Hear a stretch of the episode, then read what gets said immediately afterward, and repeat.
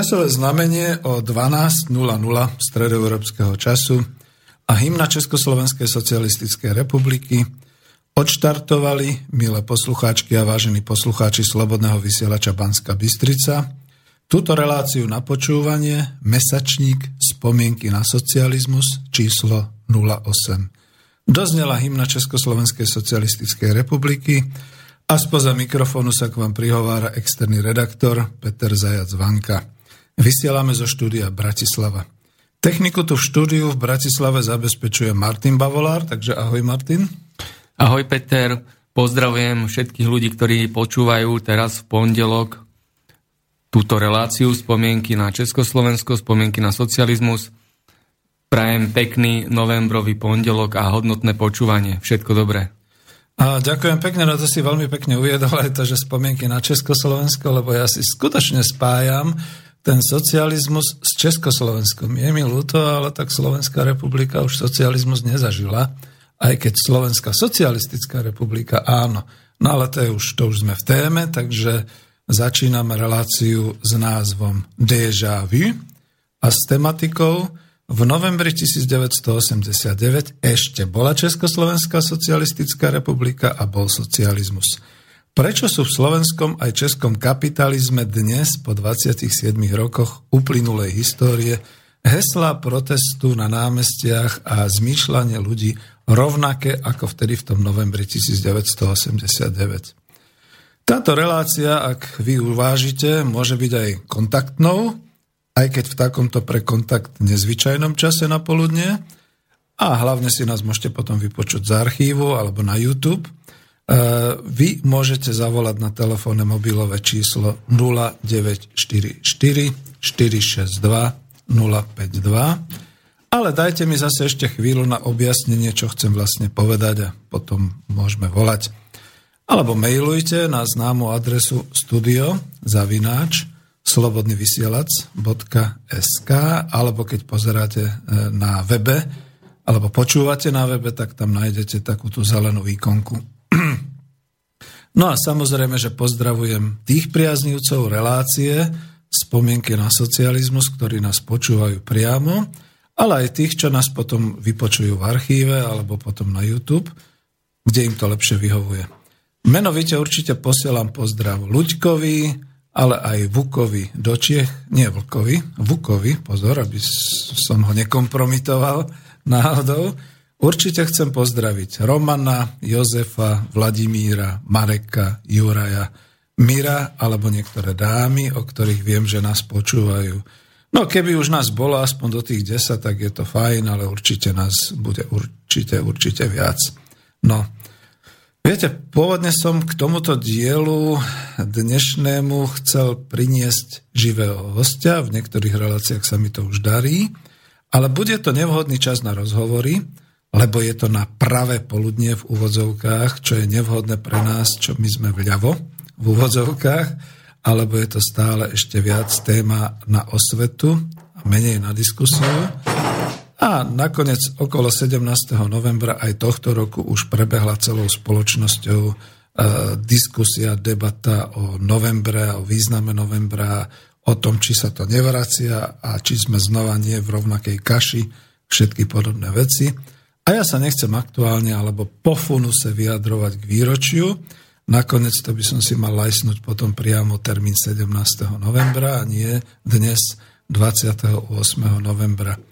Aj keď všetci asi dobre vieme, že dvadsiateho siedmeho novembra devätnásťstoosemdesiatdeväť bol generálny štrajk už k odstúpeniu alebo po odstúpení Miloša Jakeša, a no, budem pokračovať potom.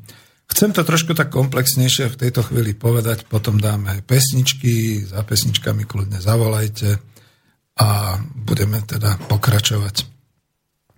Tohto roku som nakoniec vlastne ja prekvapený vyznením osláv tzv. Nežnej revolúcie, ktoré boli trápne a rozpačité. A dokonca by som povedal až úprimné, a to v každom tábore protestujúcich, no, alebo oslavujúcich. Či to bolo od hesla "toto sme nechceli", vysloveného, tuším, tak to povedal, aby som, neviem, či je to presne citované, to heslo toto sme nechceli, alebo takto sme to nechceli, to vyslovil Jáno Budaj vo svojej typickej Budajke, čo je teda už dneska historický artefakt tej doby, čo povedal na námestí es en pé sedemnásteho novembra tohto roku. Alebo trápne vyhovorky, prečo sa nevyjadria k výročiu mnohé osobnosti od súčasných vládnych politikov až cez kňažka, bez ktorého to ide ťažko. No, tak, tak toto treba povedať, ako si to v ľude začal ľud slovenský, ako hovoriť. No, o oficiálnych poklonách revolúcií s vencami nehovoriac, lebo ja sa vždy pri tej príležitosti, keď vidím uh, tie vence a podobne, pýtam, Bože, a koľko ľudí bolo pri tom prevrate zabitých? Veď ja viem, že ten Martin Šmíd a podobne, ale to nakoniec sa ukázalo ako vyslovene spravodajská hra, tak o čo to tu vlastne ide? A prečo tie sviečky pálime? A tak potom čertovsky sa pýtam, nepália ich oni náhodou vlastne kvôli smútku ako na dušičky? Že ten socializmus potom zomrel? Tak to je, ja viem, som provokatér. Takže takto. No, v Bratislave bol ale protest, bola demonštrácia pod názvom sedemnásteho november podvod na ľuďoch, ktorú organizovali komunisti a ľavicové hnutia. A ako reakciu na akt vraj podobajúci sa teroristickému činu podľa zákona, ktorý je platný od prvého novembra tohto roku v Slovenskej republike, zasiahla polícia. Dokonca aj jeden z predstaviteľov ľavicovej strany komunistov Vzdor, strana práce, bol zatvorený, štyri dni bol držaný v base a ja mám pocit, že takto sa už vlastne vytvárajú, vytvárajú hrdinovia budúcich dní a budúcich uh, historických udalostí, takže ono je to také, no. Čo mám povedať? No, smútime všetci, rozpačití sme všetci, pretože toto sme ozaj nechceli a je to také, že na obidvoch stranách barikád sa konštatuje krach celej tej ponovembrovej politiky a celého toho nejakého úsilia. Tešiť sa samozrejme môže iba zahraničí a investori, pretože tá krajina, tá obávaná krajina ČSSR, čo tu ukazovala silácky svaly svojimi jé zet dé, á ká Slušovice a všetkým podobným a svojim priemyselným potenciálom, tá už neexistuje. Jej ekonomika je rozprášená a rozdrobená spoločnosť je už vhodná na kolonizáciu. Alebo niektoré hovoria, že my sme už kolonizovaní. No a preto aj tá téma déjà vu. Déjà vu vlastne znamená, to som sa dal poučiť od svojich e, priateľov, psychológov, že niečo v realite sa nám zdá, ako keby sme to boli už raz zažili. Je to stav mozgu. Je to psychická trauma, o ktorej možno ani nevieme, ale nechcem ísť tým smerom, to je stop, nie som psychológ, ale skutočne, keď si to tak človek vezme, že ako to dnes je, hlavne teda na územiach v spoločnej, spoločnej situácii Čiech, Moravy a Slovenska, cítime to dnešné déjà vu. Lebože nespokojnosť, očakávanie čohosi, čo sa asi čoskoro odohrá, čo praskne, pocit, že takto to už ďalej nejde, nepôjde, že sa niečo čoskoro udeje, že dnes v novembri roku dvetisícšestnásť po dvadsiatich siedmich rokoch od udalosti novembra osemdesiatdeväť sú pocity verejnosti, protesty tých najodvážnejších alebo najzúfalejších a reakcia vládnej moci takmer totožné. Dokonca, ak sa pozriete na čierno-biele avizo relácie, čo som dával, ja som si našiel také obrázky a heslá, ako keby boli nasnímané z dnešných protivládnych demonštrácií. Máte tam rovnaké heslá, koniec podvodu, nechceme takýchto ľudí. A, ja viem, je tam aj historická snímočka Dubčeka a Budaja. No vidíte, to boli vtedy také tie prísľuby, že kam to ideme a, a že ideme do lepších čias a ako to teda skončilo. No dnes už ale e, na rozdiel od toho vtedajšieho stavu ľudí do ulic nedostanete, ani ak by sme boli majstrami sveta. Možno v hokeji, tak to ešte by proste ako národ vyšiel von, ale maximálne na pol hodinku. No, e, dnes máme predsa demokraciu, sme slobodní, A len odborníci hovoria o globálnej moci a niektorí ekonomovia, tak ako ja, odborne hovoria o kapitalizme ako monopolizujúcom výrobnom hospodárskom systéme v globálnom svete. A vtedy, toho sedemnásteho novembra roku osemdesiatdeväť, ale aj dvadsiateho ôsmeho novembra osemdesiatdeväť, ale aj v decembri osemdesiatdeväť, dokonca aj pri voľbe prezidenta Československej socialistickej republiky dvadsiateho deviateho decembra tisícdeväťstoosemdesiatdeväť, dokonca ešte aj v januári devätnásťstodeväťdesiat až do marca devätnásťstodeväťdesiat, to ešte stále sme vtedy žili v socializme, ešte stále existovala Československá socialistická republika a ten socializmus bol. Žili sme v ňom. To treba povedať tak, ako to bolo. Napriek tomu, že súhlasím s tým, že naozaj išlo prevrat a iní hovoria, že išlo o revolúciu a iní hovoria, že išlo o vzodmutie národa a podobne.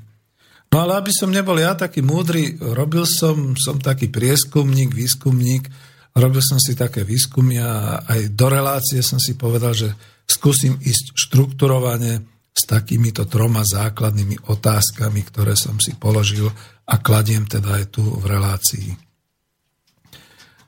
Prvá otázka. Došlo to tak znenáhla, ako ozaj spontánne vzodmutie ľudí, národa, verejnosti v Československu? Donedávna som to chápal tak aj ja. A vysvetlím poctivo, prečo som jeden z mála ľudí asi z tej doby, ktorí zostali imunní voči všetkým tým nadšeniam a hlavne poviem prečo. Druhá otázka. Prečo vlastne tá situácia vôbec vznikla a čo sa dialo? Aká bola moc, alebo ako bola aj táto moc potom uchopená rôznymi záujmami a politickými silami vtedy ešte v Československej socialistickej republike. Je k tomu celá kniha, ja ju odporúčam bez toho, aby som nejak príliš hovoril, možno sa mi podarí z nej niečo citovať. Našiel som ale už len v levných knihách v Prahe, v Českej republike, knihu Jana Miechýže Veľký převrat Čistnat revolúcia sametová. Bolo to ale niekedy ešte v roku dvetisícdeväť, tak nejako. A niektoré veci odtiaľ preberám, pretože keď som to konfrontoval trošku, tak som zistil, že áno, je to asi tak. A mám tu aj nejaké ďalšie pramene. No a potom tá posledná, tretia otázka. Prečo to vyznieva dnes tak, že buď ako keby sme mali dlhou obchádzkou cestu, kam sme zase vlastne došli na ten počiatok, nie počiatek, ale na počiatok tej našej spoločenskej, ekonomickej histórie. A to až tak, že je to pre celú spoločnosť dnes už v Slovenskej republike a v Českej republike pocit déjà vu. A čo s tým môžeme urobiť? Pretože naozaj je to tak, že je to taký pocit, že toto sme už raz zažili a toto sme nechceli a čo sa teda deje. Dnes bude ozaj asi aj problém túto zdánlivo jednoduchú tématiku a otázky poctivo rozpliesť a dokončiť. No ale skúsim to, pokúsim sa ísť od celkového obrazu k jednotlivým detailom a možno ak budú otázky a ak sa nedosiahne záver, tak požiadam o také voľné pokračovanie relácie ešte v decembri. Pretože doba je vážna. Ešte pred troma, štyrmi rokmi som vravel, že totalita sa presťahovala z verejného života do firiem.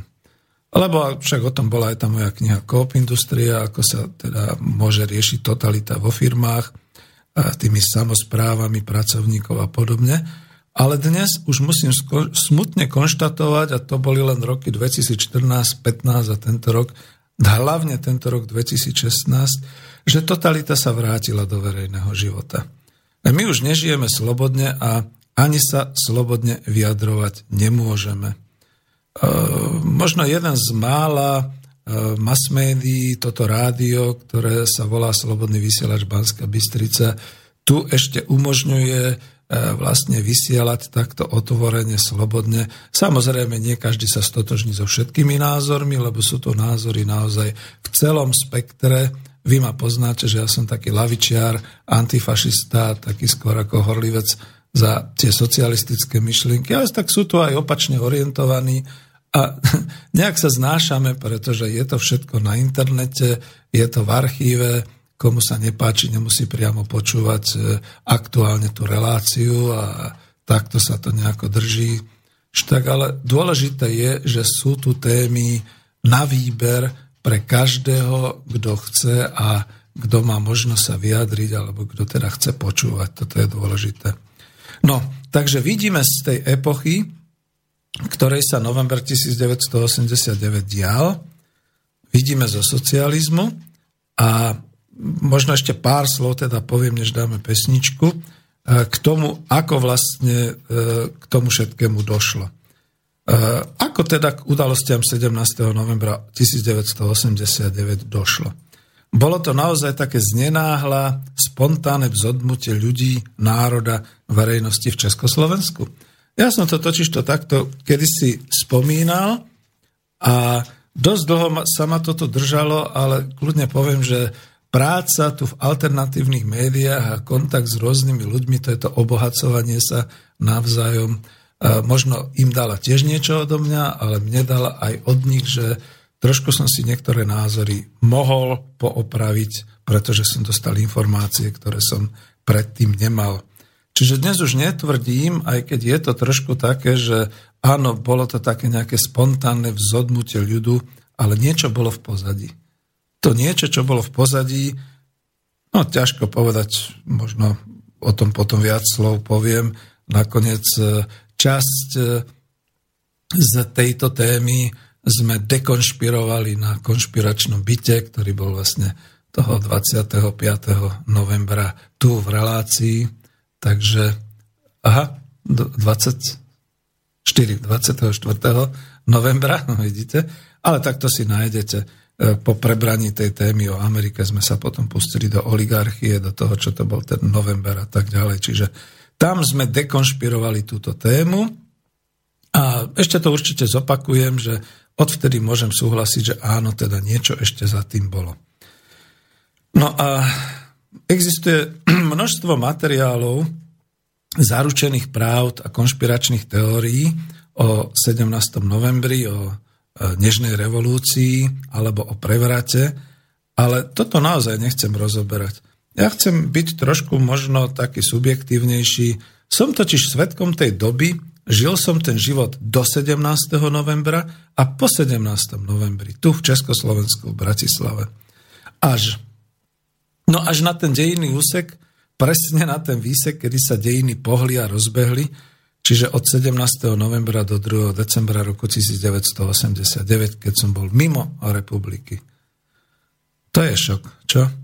No, ja som tu zanehal už rodičov na dôchodku starnúcich, ja som tu zanehal manželku s veľmi malou dcérkou a zrazu takéto niečo. No, potom to uvediem, keď sa k tomu ešte vrátim. A pôjdem do súvislosti, ako som ich zvedavo študoval ja, ako som im porozumel. Je to bádanie pre mňa a vo mne, čo ma k tomu ženie a bude to aj moja zodpovednosť. Čoraz budem ako dedo a starý veterán hovoriť o tej dobe. Alebo však spomíname, nie? Tak sme v spomienkach na socializmus. Ja skúsim teda požiadať o tú prvú pesničku, keď hovoríme o socializme, lebo Valdemar Matuška možno ani nevedel, ako dnes po dvadsiatich siedmich rokoch môže charakterizovať touto pesničkou to, čo si ja myslím o tej minulej dobe do osemdesiateho deviateho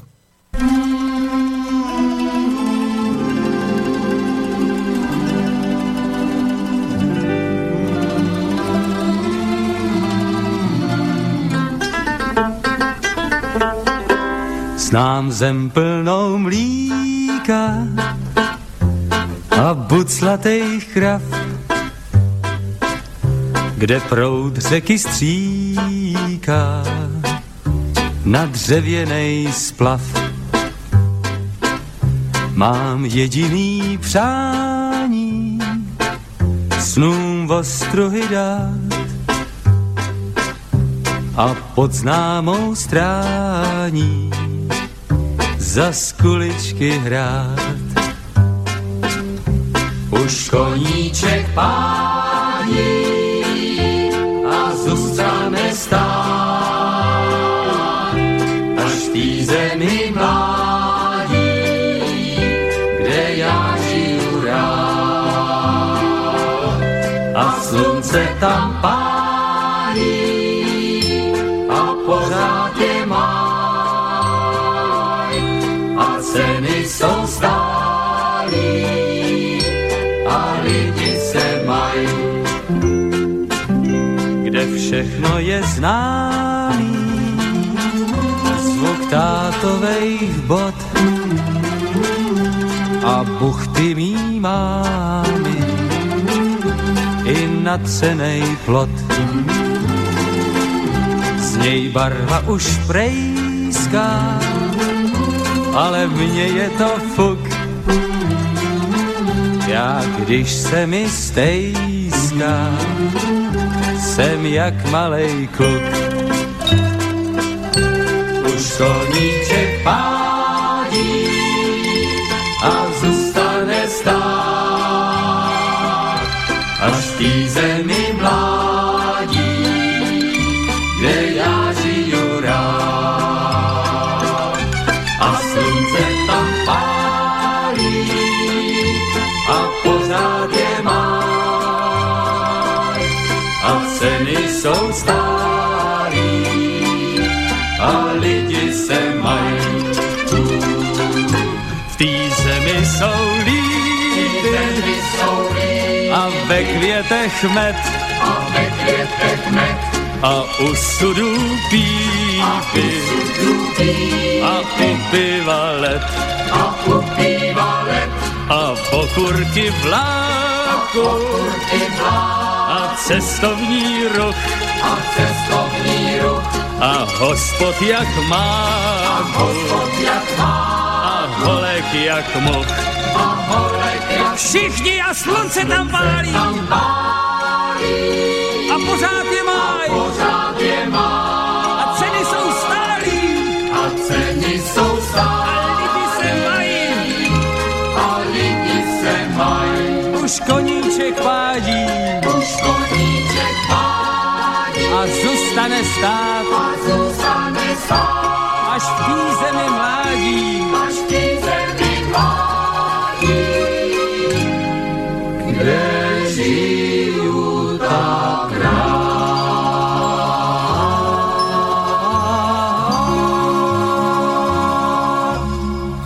Takže ja sa vrátim k tomu rámcovému e, nas, nastínení, jak by sa po česky povedalo, keďže sme tu akoby v Československu tej problematiky tých troch otázok. Práve preto tá prvá bola s tou pesničkou takou idealistickou a povedzme ideálnou, že už koníček pádí a všude je ráj a ceny sú stály, pretože naozaj vtedy boli stále ceny a boli dotované ceny maloobchodné a budem pokračovať ďalej.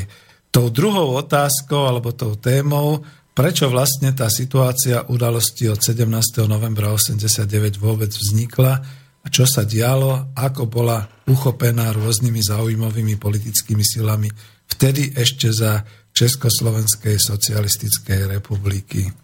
No, už som povedal, že nechcem otrocky popisovať udalosti, ale keďže som sa stal bádateľom, archeológom ústneho a hmotného materiálu o tej krátkej dobe, ktorej som nakoniec vlastne ani nebol, tak sa s vami rád podelím o zistenia.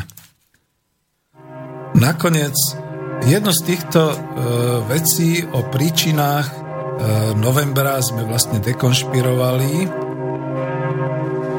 Tak, už sa nám ozvali varovné hlasy. Sme dekonšpirovali aj tu na Slobodnom vysielači Banská Bystrica, keď tu boli moji traj, traja kolegovia, odborníci, ekonomovia a geopolitici v relácii Konšpiračný byt tridsať. A súhrne sa to, čo sme tam hovorili, dalo definovať, že novembrové udalosti to bol majetkový prevrat.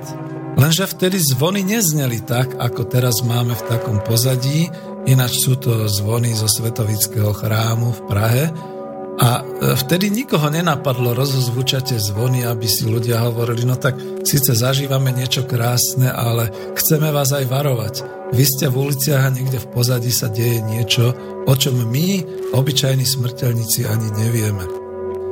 No, samozrejme, že ja súhlasím s tým, že to bol majetkový prevrat, ale ten sa neodohrával možno hneď a na námestiach Československej socialistickej republiky. Ten sa odohrával niekde v pozadí, bol zrejme pripravovaný už nejaký ten mesiac dávno pred novembrom osemdesiatdeväť, a to tými, ktorí sú dnes e, v tej už zabezpečenej vrstve bohatých, alebo tými, ktorí sa stali postupne oligarchami a držia moc pevne v rukách cez tie rôzne bábky v politike.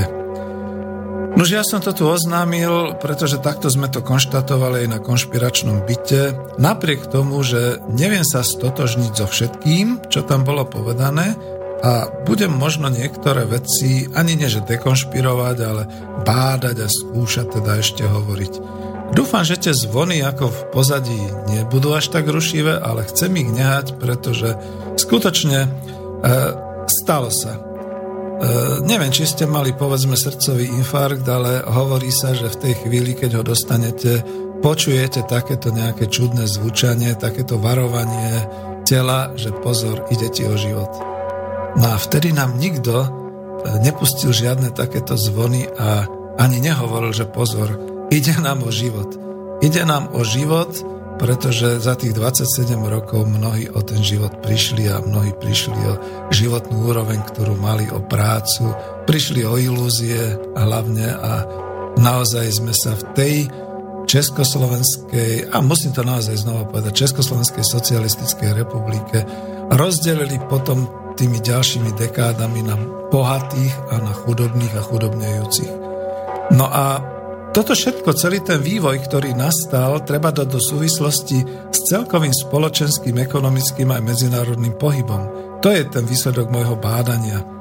Lebo spoločensky sa veci pohli smerom k uvoľneniu medzinárodného napätia, to boli celé vlastne osemdesiate roky, keď do kresla prvého tajomníka ú vé ká es es zet, čiže Komunistickej strany Sovietskeho zväzu, sadol Gorbačov a začal sa Sovietský zväz orientovať dovnútra ekonomiky, dovnútra spoločnosti, a svoje spriateľené krajiny, ktoré boli združené v socialistickom bloku, aj v tej hospodárskej sústave Rady vzájomnej hospodárskej pomoci, to už nebolo kontrolované moskovským politbírom, a Gorbačov rozvinul filozofiu takéhoto nevmiešavania sa do vnútra socialistických krajín, čo malo za následok, že občania Nemeckej demokratickej republiky, ktorí boli nespokojní, utekali do západného Nemecka, zrazu mohli, opúšťali sa najprv cez Maďarsko, cez naše územie, potom padol Berlínsky múr, čiže mohli priamo chodiť.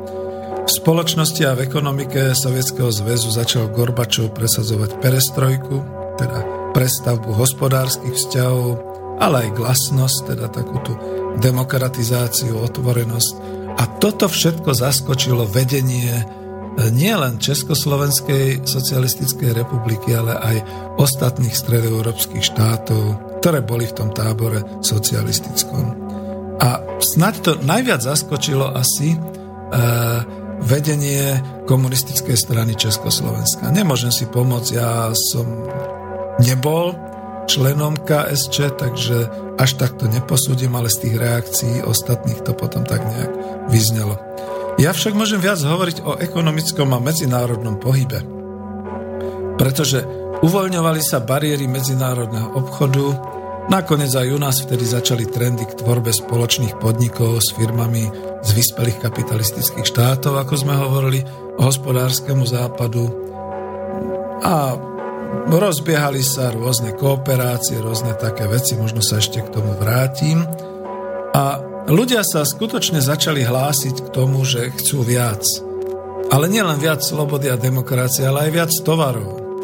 Chcú také tovary, aké sú na západe, a do toho vpadli potom postupné reči o nutnosti uvoľniť slobodu aj v kultúre, uvoľniť slobodu umelcom, slobodu cestovať. Študenti sa stali tou hybnou revolučnou silou, samozrejme, pretože tak študovali a najviac sa im otvárali oči zrejme. Nasledovali demonštrácie, ktoré nadobudli masovejší charakter. A vrcholilo to práve, povedzme, už dávno predtým, vrcholilo to práve novembrovými udalostiami, ale e, napríklad tu bola sviečková manifestácia. Potom vždy okolo dvadsiateho prvého augusta, či už v osemdesiatom ôsmom, osemdesiatom deviatom boli obrovské protesty. Ja sa pamätám, že som šiel niečo vybaviť do Prahy na podnik zahraničného obchodu Polytechna. Už som sa vyhol Václaváku, pretože ma upozornil, že tam prebieha demonštrácia a tam už sa sprchuje, tam už sú tie vodné delá a podobne. A to nebol ani dvadsiateho prvého augusta, to už proste bol nejaký ten bežný deň v roku osemdesiatdeväť, keď sa to takto začalo diať. No a ľudia pod vplyvom sovietskej perestrojky tušili, že sa tu môže vrátiť atmosféra roku devätnásťstošesťdesiatosem. Že môžeme ísť pre dvadsiateho prvého augusta. No a prečo tie zvony? Lebo tu zrejme si boli mnohí vedomí, že ide nová doba. A len málo z ľudí chápalo, že túto snahu o návrat do socializmu s ľudskou tvárou niekto bude chcieť zneužiť.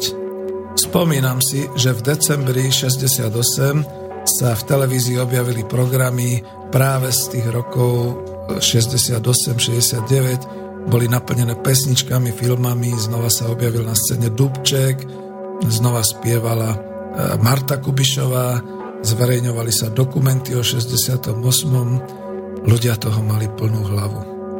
A politici, politici to vedeli využiť. Tak ako dnešní politici. A aj tí politici, ktorí ešte boli v disente, ktorí teda boli, dalo by sa povedať, takí možno antirežimoví, možno režimoví, ale všetci, ktorí už teda v tej chvíli niečo chceli robiť alebo sa o niečo snažili, nehovorili o kapitalizme. Hovorili o reforme ekonomiky, nehovorili o zrušení socializmu. Naopak, prisahali vernosť socialistickej vlasti, ale s tou ľudskou tvárou. Veď o chvíľu si vypočujeme Havla, alebo Dienstbiera, alebo ďalších. A pritom to, čo sa dialo v ekonomike, no ja tu tak len voľnejšie poviem, že e, napriek tomu, že dnes mnohí aj z tých vysokých funkcionárov e, ká es čé, bývalých, e, tvrdia, že no veď jasne bola kríza ekonomiky a veď vy ste to pokazili a podobne. Naozaj ako ekonom s tým nesúhlasím. Ono totiž to v roku devätnásťstoosemdesiatosem došlo k uvoľneniu ekonomiky, bola to jedna z posledných socialistických reforiem, keď sa veľké výrobno-hospodárske jednotky menili, drobili na tzv. Štátne podniky, odchádzalo sa od národných podnikov. Ja, pretože som potom prevzal tú mienku svojho otca, som s tým nesúhlasil, ale my sme už všetci hovorili o socialistickom podnikaní. Už sme všetci boli naštartovaní na to expandovať do sveta s našimi technológiami, s našimi výrobkami, s našou poctivou prácou. A napríklad ja som si aj trúfol napísať do Nového slovu. Časopis Nové slovo bol považovaný za nejaký skôr až orgán ká es čé, ká es es, ale mne tam vyšiel článok už niekedy ešte niekedy naozaj v tom decembri devätnásťstoosemdesiatdeväť o tom, že máme nakročené k tomu, aby sme mohli postupne pustiť konvertibilitu československej koruny. To znamená, aby bola vymeniteľnosť ká čé es s dolárom a s markou a s ďalšími takýmito menami. A niekde to bolo spomenuté. ČSSR disponovala ku koncu roka devätnásťstoosemdesiatosem objemom základných prostriedkov, teda vo výrobe a v národohospodárskom komplexe, v hmotnom investičnom majetku viac ako štyrmi biliónmi korún československých. Minulo na tom konšpiračnom byte sme to už ohodnotili, že jeden bilión to bolo tisíc miliárd. jedna miliarda, ježiš, no ne, nechcete, aby som to tu počítal. A to všetko v podstate pri kurze jeden americký dolár rovná sa päť korún československých v podmienkach devizového monopolu ČSSR. Ináč čerpám z materiálov Ivana Knoteka, z jeho diela Kdo koho zradil, z roku dvetisícjeden z vydavateľstva Promedia. Takisto čerpám z knihy Veliký převrat, čistnad revolúcia sametová od Jana Miechýža, kde skutočne on naozaj potom hovorí o tých určitých postupných krokoch, ako sa to dialo, ale ja sa vrátim k tomu začiatku, k tomu, čo sme povedali, že skutočne v tom roku devätnásťstoosemdesiatdeväť ešte stále a bez toho, že by sme si to nejako boli uvedomili, že by sme si to boli nejako uvedomili, tak ešte stále bol socializmus. Lebo niekto niekde povedal teraz nedávno, a bolo to tuším dokonca aj v relácii Slobodného vysielača Banská Bystrica, že veď sedemnásteho novembra sa ešte neprotestovalo, okrem Prahy, okrem toho protestu, pochodu študentov. A vtedy sa ani nepožadovalo ešte odstúpenie komunistov, ani zrušenie ústavného článku u vedúcej úlohe strany. Dokonca sa neprotestovalo ani k tomu, aby bol zrušený socializmus. To všetko v podstate, dokonca niekde v tej relácii bolo povedané, že zvonka už e, také tie klince do rakvy socializmu zabíjali, napríklad pádom Berlínskeho múru, ktorý bol deviateho novembra devätnásťstoosemdesiatdeväť a jednotlivými takýmito aj medzinárodnými udalosťami. A ja teraz naozaj uvediem, že nebol som tu, čiže neviem to posúdiť a za to môžem byť trošku taký protivný. Áno, dobre sa protestovalo. Bolo to vzrušujúce a každý cítil tú zomknutosť národa a ja som závidel, že som tu nebol.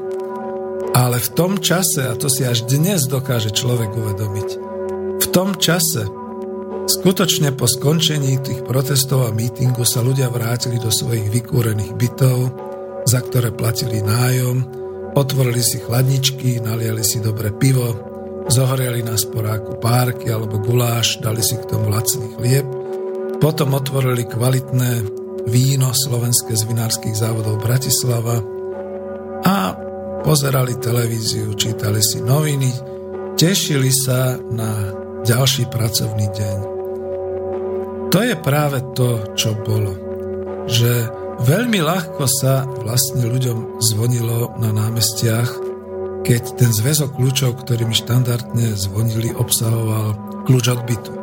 U študentov kľúč od izby na intráku, kľúč od auta, u mladých kľúč od motorky, kľúč od kancelárie, kde pracujem, kľúč od chalupy alebo chaty, kľúč od babkinho či svokrovho dedinského štokovca, tam, kde bývajú, kľúč od športového klubu, kľúč od závodného strediska alebo domu kultúry, a tak ďalej, a tak ďalej. Ešte bolo čím crngať. Dneska to už je trošku horšie. To sú tie problémy, ktoré dneska žijeme. No, ľudia sa rozišli z manifestácií, cestovali hustou dopravnou sieťou po celom Československu a telefonovali síce len z budiek, pretože telefóny boli linkové, vtedy ešte neexistovali žiadne také e, mobily a podobné veci. A končia nám zvony, poprosím, končia nám zvony, e, pretože naozaj to bolo také obdobie, keď e, ľahko bolo manifestovať, keď ešte bolo toho veľmi veľa. Dnes je to oveľa horšie. Momentík.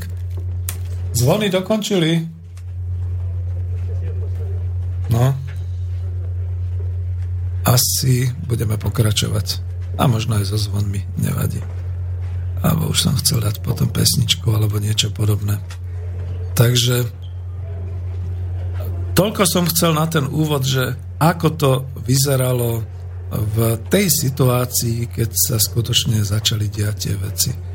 No a neviem to posúdiť momentálne z toho hľadiska, že keďže som bol v tom čase preč, bol som hospodárskym pracovníkom na fronte zahraničného obchodu, medzinárodnej kooperácie, tak si presne pamätám, že letel som tuším dvadsiateho z Bratislavy do Moskvy a dolietal som tuším druhého decembra s tým, že na letisku ako keby sa bol čas obrátil.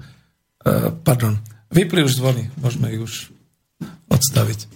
ako keby som bol a sa vrátil naozaj o dvadsať rokov naspäť do roku devätnásťstošesťdesiatosem. Práve v tej chvíli abdikoval, myslím, že Ladislav Adamec ako predseda vlády. A ja som neveril vlastnému sluchu, že prečo abdikuje. Čo sa to vlastne deje? Ako to je?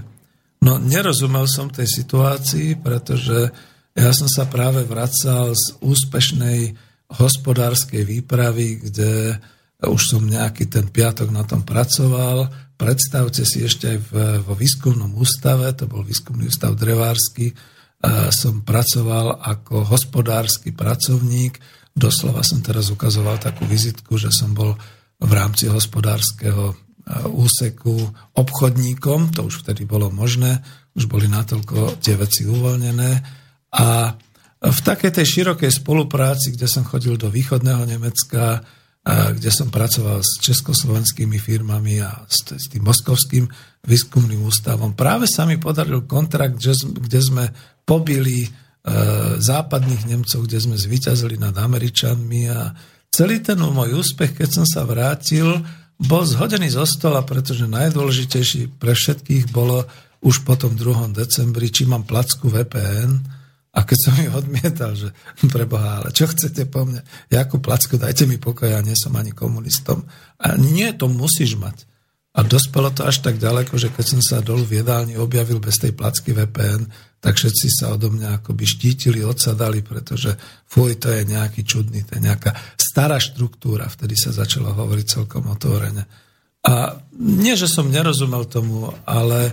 Ja som potom vlastne doma hovoril s mojimi rodičmi, už vtedy boli dôchodcovia, a oni hovorili, Peter, no nedeje sa to dobre. Ozaj sa to nedeje dobre, ne, nemiešaj sa do toho, sleduj to, ale no boli vystrašení. Boli vystrašení, pretože boli obyčajnými členmi strany a nejak nerozumeli tomu, čo sa to v tej Prahe deje, prečo sa to udialo.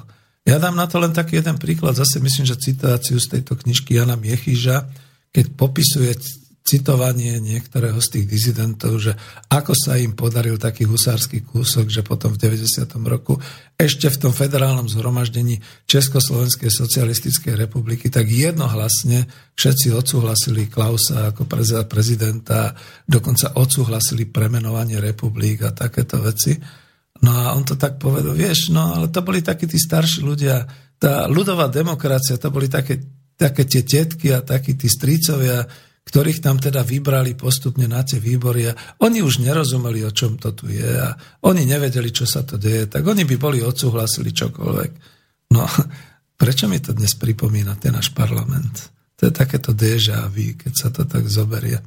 No ale máme tu potom, pretože toto je ešte stále tá druhá časť, máme tu potom, povedzme, aby som dlho ani ja nehovoril, určité ukážky.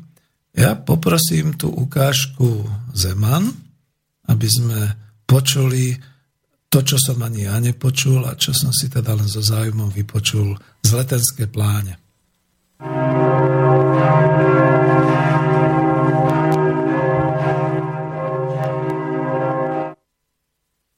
Bol to Miloš Zeman, ktorý na Letenskej pláni e, hovoril...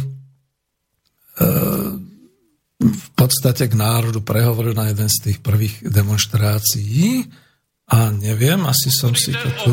Tak, výdajů na vzdělání na národním důchodu kleslo Československo na posledních dvacet let z dvacátého druhého na sedmdesáté druhé místo na světě.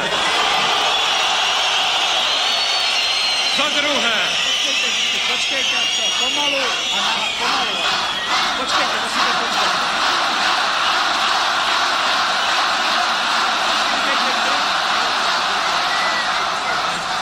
Za druhé, pokud jde o podíl vysokoškolsky vzdělaných osob na obyvatelstvu, je Československo se šest procent na čtyřicátém devátém místě a předstihuje nás i Nepál se sedm procent.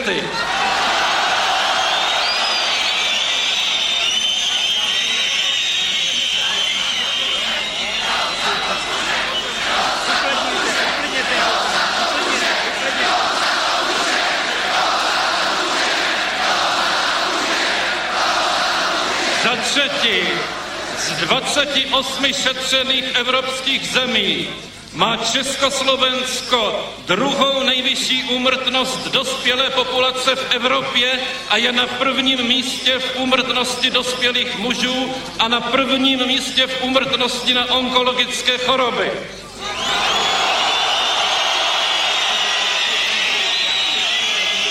Za čtvrté, s padem škodlivin na kilometr čtvereční za rok jsme bez bezkonkurenčně na prvním místě v Evropě dvaceti pěti tunami, pro srovnání u Švédska je to půl tuny.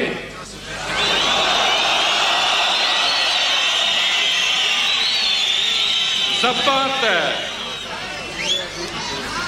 podíl devastovaného území Československa je třicet dva procent z celé plochy, což je opět první místo v Evropě. Ještě dvě skutečnosti a blížím se závěru. Za šesté, v oblasti technického rozvoje jsme na úrovni Alžírska a Peru, hluboko pod Portugalskem. Za sedmé, za posledních čtyřicet let jsme v hrubém společenském produktu na obyvatele klesli z desátého na čtyřicáté místo na světě. Pokládám proto za absurdní, jestliže systém nekontrolované moci, který takto předvádí svoje dlouhodobé výsledky, se nyní obává, že tato ekonomika bude rozvrácena dvouhodinovou generální stávkou. Pokud se nám tento systém podaří touto stávkou narušit, bude generální stávka nejefektivnější investice v našich hospodářských dějinách. A poslední dvě věty. Jsem samozřejmě rád, že naším vedoucím představitelem již není člověk, který nedokázal sformulovat jedinou souvislou větu, ale domnívám se, že by ho měl nahradit člověk, který je lepší než on, nejen pokud jde o vyjadřovací schopnosti. Proto jako prognostik vidím jedinou cestu ke skutečně žádoucí budoucnosti. Tato cesta se jmenuje svobodné volby.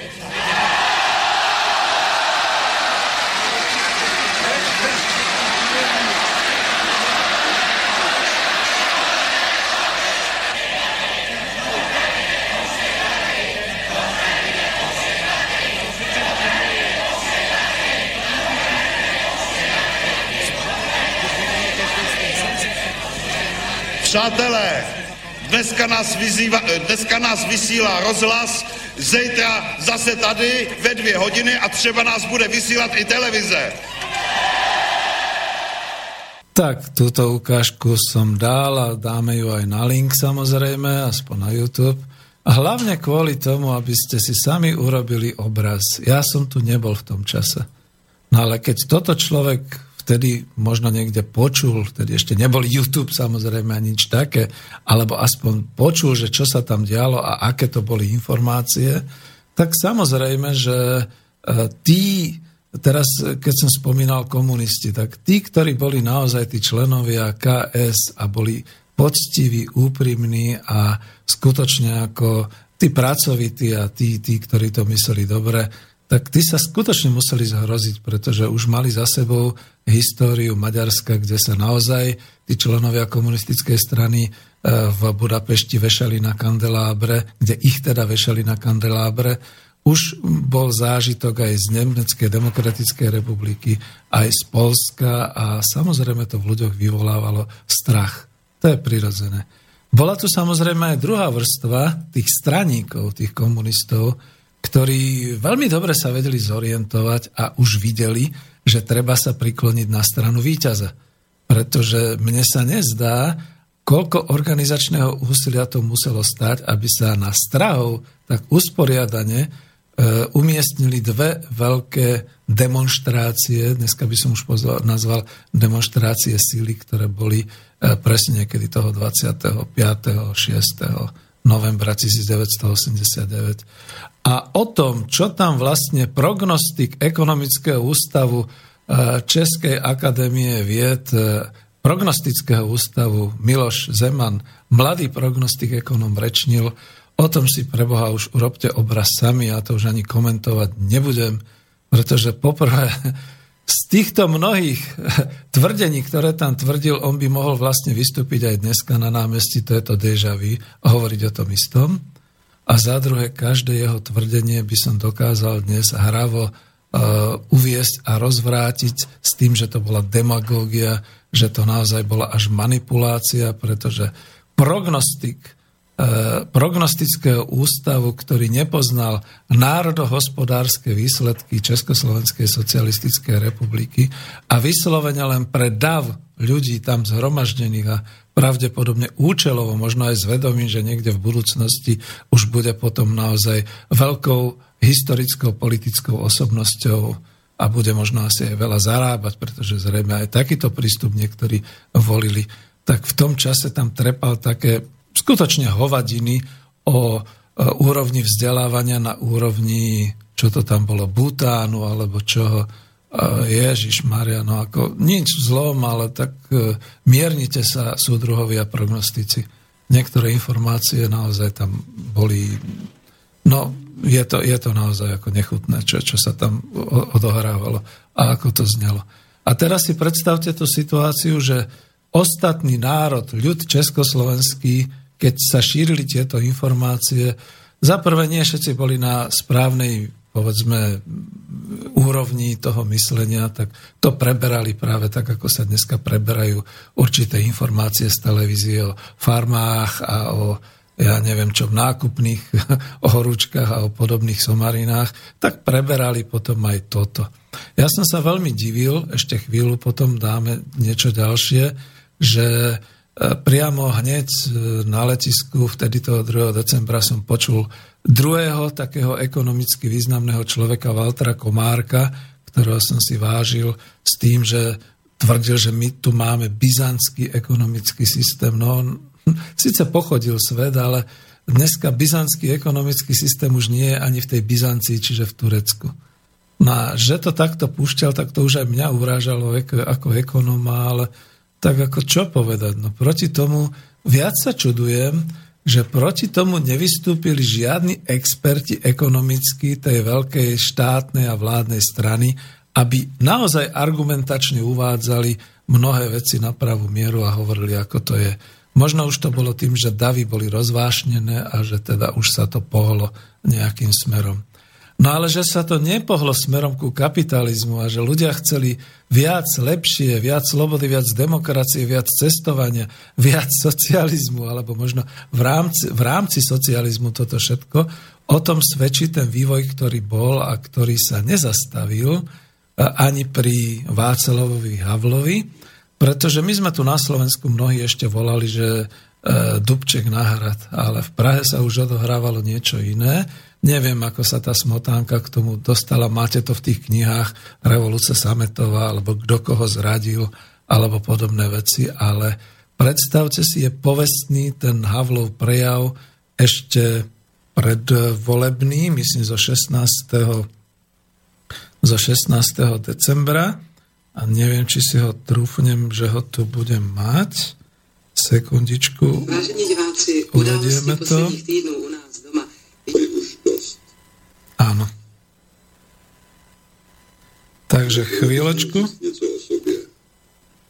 dvacet let vedela oficiální propaganda, že jsem nepřítel socialismu, že chci v naší zemi obnovit kapitalismus, že jsem ve službách světového imperialismu, od něhož přijímám tučné výslužky, že chci být majitelem různých podniků a vykořisťovat v nich lidi a tak dále a tak dokola. Byly to všechno lži. Jak se záhy přesvědčíte, protože tu brzy ale zastavím to, lebo to už sú také trápnosti s dnešnými očami pozreté. Bolo to z takého historického zase záznamu z tej jeho reči a okolo jeho predvolebnej reči sa rozvinula celkom veľká polemika a diskusia, či tam on uviedol tú vetu, že mnohí vás budú, mnohí ma budú ohovárať, že chcem zaviesť kapitalizmus a že tu bude nezamestnanosť a neverte im. Nič také nebude, sľubujem. No ale tak túto vetu som naozaj našiel len v nejakých textovkách a prílohách, čiže nenašiel som to v tomto autentickom rozhovore z Československej televízie. Ale na druhej strane, kľudne poviem, dnešnými očami je to zaujímavé, že v tej chvíli sa obrazový materiál zastavil a už bolo počuť len zvuk, dokonca aj s nejakou odmlčkou. Takže tak zrejme sa dejiny upravujú aj takýmto spôsobom. To už nikto nemôže povedať. Ale to už som bol doma, to už bolo v decembri a ja kľudne poviem na seba, možno na jeho obhajobu ešte teraz, že ja si nepamätám tú vetu, že by sa bol zmienil o tom, že mnohí vás strašia, že bude kapitalizmus, bude nezamestnanosť. My sme totiž to, o takýchto veciach vôbec neuvažovali, to sa nás netýkalo. My sme žili za socializmu a chceli sme viac, lepšie demokracie a všetkého a boli sme naštartovaní k nejakým vyšším levelom, dneska by sa povedalo, tej životnej úrovne a toho celého blahobytu. A že sme mu verili, tomu Václavovi Havlovi, teraz to veľmi slušne poviem, lebo niektorí na ňo už aj nadávajú a ja nechcem, žiadne hejty tu nebudú. Len by som rád pustil ešte zo záznamu, pretože toto je naozaj na počúvanie, jeho prísahu. Prísahu prezidenta Československej socialistickej republiky, ktorú teda vyslovil už pri voľbe dvacátého deviateho decembra tisícdeväťstoosemdesiatdeväť. Slibuji na svou čest a svědomí věrnost Československé socialistické republice. Budu dbát blaha národů a národností v ní žijících, své povinnosti budu konat podle vůle lidu a v zájmu lidu a zachovávat ústavu a ostatní zákony.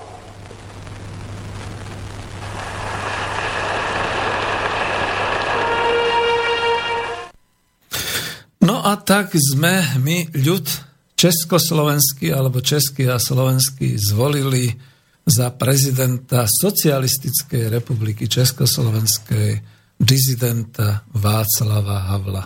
Ja naozaj nemienim rozoberať všetky tie historické udalosti a všetky takéto veci, ale len chcem nám, ktorí sme už trošku, možno trpíme sklerózou, lebo sme starší a sme pamätníci, pripomenúť, pospomínajte si úprimne a poctivo, čo ste vtedy počuli a ako ste to vnímali.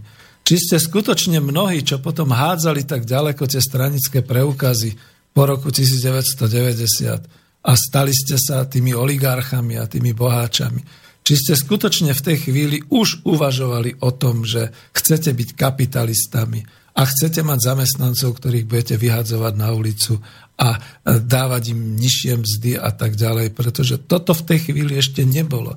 Toto neplatilo.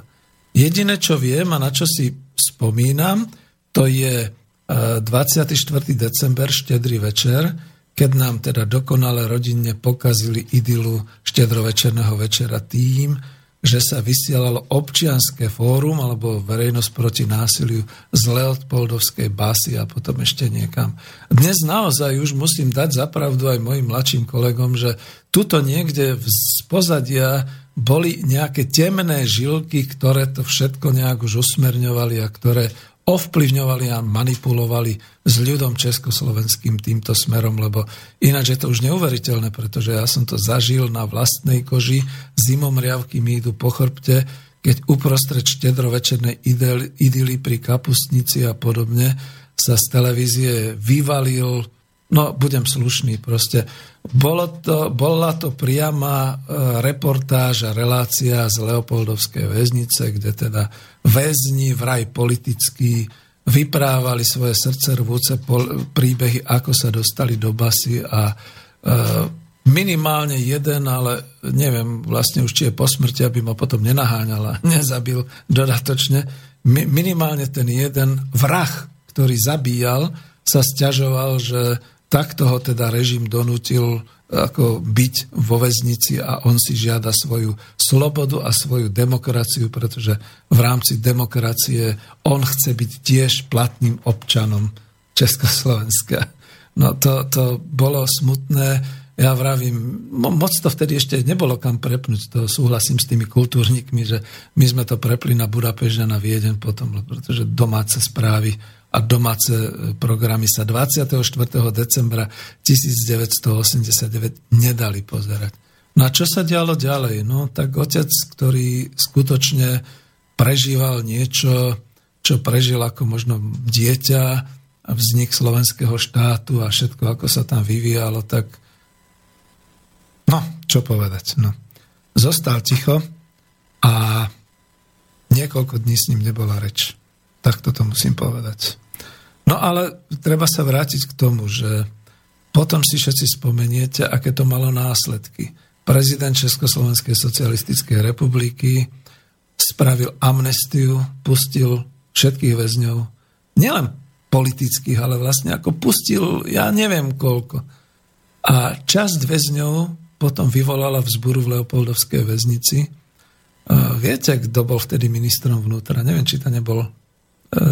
No, tak to už neviem, ale to... Vieme? Dobre, nevieme. Ja som mal pocit totiž to, že aj okolo Mečiara to išlo a podobne. Jednoducho tá vzbura bola potlačená, tých, čo ušli, pochytali. Oni medzi tým pozabíjali nejakých dvadsať tridsať ľudí, tuším... policajtov v aktívnej službe a takéto veci. A to si ešte nikto neuvedomil, že tá, tá, ten strach občanov sa premenil na tú hrôzu, pretože mnohí si spomenuli, že Stalin takto, keď sa dostal k moci, vypustil tiež túto kriminálnu luzu e, do ulic a nehal ich teda účinkovať. Ja si myslím, že od tej chvíle môžeme datovať potom vznárast kriminality, bohovský nárast kriminality na územiach Česka a Slovenska, pretože dovtedy a hlavne v tých novembrových dňoch to nebolo. Tak aj tie manifestácie dokonca už potom prebiehali pokojne a bez obetí a bez nejakých takýchto vecí. Čiže tuto to niekde štartovalo táto nová doba. No ale prečo som to takto uviedol kruto a ne- nemilosrdne? Pretože sme mali už prezidenta Československej socialistickej republiky, starý pán Gustav Husák abdikoval, už tu bola vláda národného porozumenia, predseda vlády Marian Čalfa, komunista a ešte tam bolo nejaké takéto definovanie pätnásť členov ku piatim, čiže pätnásť komunistických ku piatim z Občianskeho fóra, z vé pé en a tak ďalej. A nie, nebudem to tu, je, historicky si to kľudne nájdete v materiáloch, ale samozrejme, že potom došiel na rad aj parlament a v parlamente ten socializmus, ako som ho ja definoval, končil skutočne tým tridsiatym marcom tisícdeväťstodeväťdesiat, keď teda boli premenované ústavodárnym zhromaždením republiky Československá socialistická republika na Slovensku, na Československu Federatívnu republiku, viete, už som sa skoro ja pomýlil, nastala totiž tá vojna pomlčková, to bolo ľahšie vymeniť jedno písmeno z ČSSR a ČSFR. Slovenská socialistická republika bola premenovaná na Slovenskú republiku, Česká socialistická republika v rámci federácie na, na Českú republiku. A začal sa tzv. Pomlčkový zápas, boj v rámci privatizácie a politických štruktúr, ktorý vyvrcholil až rozdelením republiky. Je len na vyspelosti a na múdrosti národov bratských českého a slovenského, že nepodľahli politikom a že nepustili sa do podobných súbojov ako v Juhoslávii a v podobných krajinách, že to nevyvrcholilo potom nejakou bratovražednou vojnou. No a teraz sa trošku vrátim naspäť, lebo e, To, prečo hovorím, že boli takéto udalosti a že sa takto odohrávali, tú poslednú etapu e, tie nátlakové skupiny, novembrová provokácia, štátny prevrat, a to popisoval pekne z knihy Ivana Dubničku Peter Dinuš, je to zase jeden náš pracovník Slovenskej akadémie vied, ešte tuším v roku dvetisíctrinásť a ja ho budem citovať. Novembrový prevrat sa uskutočnil v krajine, v ktorej od roku devätnásťstoosemdesiatsedem prebiehal proces tzv. Prestavby a demokratizácie. A to v réžii nového Jakešovho vedenia ká es čé, ktoré sa tešilo podpore Moskvy. Bodka. My už vieme, do toho vstúpim teraz ja svojim citátom alebo svojim komentárom, že Moskva sa vzdala zasahovania. Takže tu bola zúfalosť ešte aj v tom vedení ká es čé. Budem pokračovať v citovaní. Tento proces začal v Československu na nepriamy nátlak sovietskej strany, ktorá napriek princípu nezasahovania do vnútorných záležitostí spriateľených krajín dala zreteľne najavo, že by u svojich spojencov rada videla pozitívne reakcie na zahájený proces obnovy, alebo teda perestrojky. Na rozdiel od sovietskej strany však české, československé stranické vedenie realizovalo v rámci prestavby v úvodzovkách len hospodárske reformy bez politickej destabilizácie a bez zbytočných ideologických diskusí o minulosti, čo bolo v rámci tzv. Glasnosti. Táto politika realizácie len hospodárskej reformy bez politických súvislostí bola z hľadiska existencie v socia- socializmu v Československu správna. Nebola však dokonca akceptovateľná ani pre sovietske vedenie požadujúce zásadné politické zmeny. V Československu mala nastať podobná situácia ako v Sovietskom zväze, prestavba nielen hospodárskej základne, ale aj politickej nastavby v podobe zmeny politického systému, v ktorom by komunistická strana už nemala určujúce postavenie. Československé stranické vedenie bolo nútené vyrovnať sa s touto zásadnou zmenou, ktorej sa pokúšalo vyhnúť kladením otázky a dôrazu na vlastné špecifiká. Strana ká es čé chcela neutralizovať subverzívny potenciál prestavby realizovaním len hospodárskych reforiem a zabrániť tak politickej zmene, čo však nevyšlo. Spúšťacím mechanizmom pre zavedenie sovietmi požadovanej politickej prestavby sa stala novembrová provokácia. A toto čítam, bolo to aj niekde v knižke Proč to prasklo od známeho politológa Oskára Krejčího. A to je to, že človek, keď to pozerá dnes po dvadsiatich siedmich rokoch, tak naozaj nájde, ak je archeológ, tak nájde pod tou vrstvou toho ľudového vzodnutia a toho nadšenia ľudí pre socializmus už tú druhú vrstvu, vrstvu ten boj vo vysokých funkciách ká es čé a potom samozrejme aj ten boj a takúto pripravenosť mnohých skupín tých temných žíl, jak sa to vyjadrilo v Slušoviciach Václav Havel, ale tento použil na žiaľ Bohu veľmi dobre prosporujúce hospodárske podniky tých temných žíl, ktoré potom zaujali miesto po v marci devätnásťstodeväťdesiat pri tej likvidácii hospodárskeho systému socializmu. No, čo k tomu povedať? Viem, že toto je dosť také smutné vysielanie, ale ja som vlastne si dal záväzok, že budem tak trošku, aj keď nie som v žiadnom ústave výskumnom, ale že budem tak trošku takým výskumníkom v tomto smere a dávam vám tu také citácie, z ktorých teda naozaj niekedy musí boleť už aj žalúdok. Tak je to. No a neviem, oddelíme si to pesničkou a mm, pôjdem potom ďalej. Skúsme, lebo naozaj už aj mne sa to zle takto hovorí.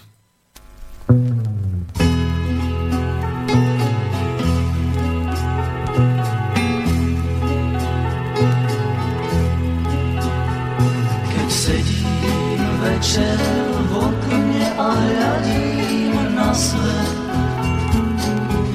na svet rozbúrený a plný temných chvíľ. Myslím stále na deň, ktorý zmení iste všetkých ľudí a rozžiarí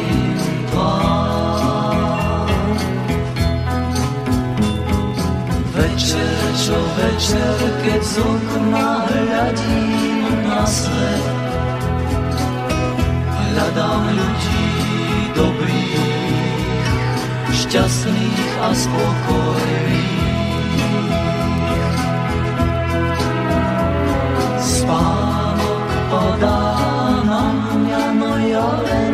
sedí,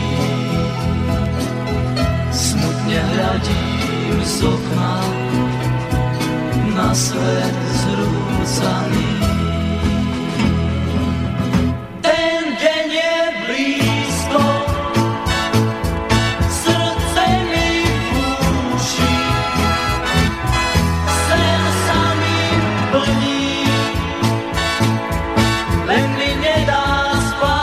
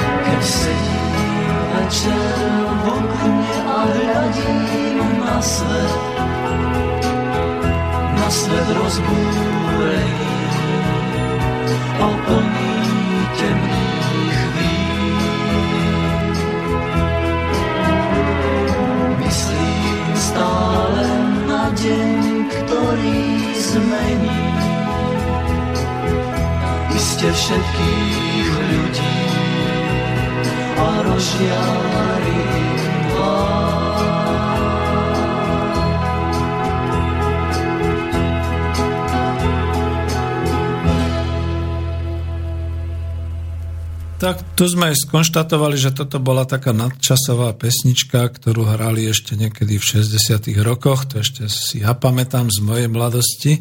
A hodila sa sem, dal som ju sem práve ako protiklad k tomu, čo som hovoril o tej situácii. Hlavne kvôli tomu, že postupne časom po tých päťročniciach a desaťročiach od veľkej novembrovej nežnej revolúcie sa na to už nabalujú také legendy, kde už to vyzerá naozaj tak, že pomaly študenti bojovali v uliciach s policajtami a, a jednoducho ako zlí komunisti utekali do zahraničia so svojimi miliardami a podobné veci. Nič také sa nedialo. To je to najhoršie, že takto si to potom už pamäť orálna národa začína vymýšľať a proste začína z toho robiť nejaké legendy. A aj opačná je legenda, lebo naozaj v tom konšpiračnom byte sme hovorili, sedemnásteho novembra to bol majetkový prevrat. S tým sa dá súhlasiť, ale ten majetkový prevrat začal plazivo, nenápadne, poza chrbát. Neviem si predstaviť, že by došiel niekto na Letenskú pláň a bol by naozaj oznámil, že tak, a my chceme od šiesteho mesiaca devätnásťstodeväťdesiat budovať kapitalizmus. Chceme akciové spoločnosti a chceme, aby sme sa stali majiteľmi tých akciových spoločností, pretože nám to patrí, pretože my sme tí správni komunisti, ktorí ďaleko odhodili knižku a dneska môžeme byť v trhovej ekonomike. Nikto to takto nikde neurobil. A aj tie Havlové výroky, vravím, našiel som to, je toho veľmi veľa, boli také, to, čo sme pustili, naozaj sa základa na pravde a on tým, že to akoby, že nechci a nebudú a ohovárají mne, že chci kapitalizmus a tak ďalej, to vlastne ako psychologicky pripúšťa, že áno, on by to rád a nakoniec aj k tomu došlo.